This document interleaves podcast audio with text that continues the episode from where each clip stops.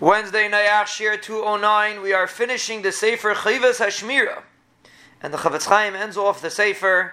He brings the Gemara in Sotah, Amar Belazar, anyone that has Chanufa brings anger to the world, brings a pasuk. He says his tefillah is not heard.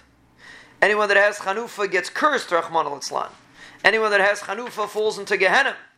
So the Chafetz Chaim ends off, a person has to make sure that he avoids flattery at all costs, shouldn't chas Shalom impact his relationship with the Ribbono Shel Olam. And then it's interesting, at the end of the Sefer, he brings a tefillah. You can look it up. At the end of the Sefer Chavis Hashmi, the Chafetz Chaim brings a tefillah.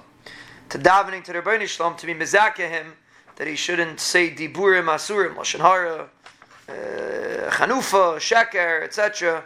He has a whole nusach. He says a person should say the tefillah, number one, to daven, and number two, that it's a reminder that a person shouldn't fall into these conversations because all Shmiras Halashon is dependent on being aware of it.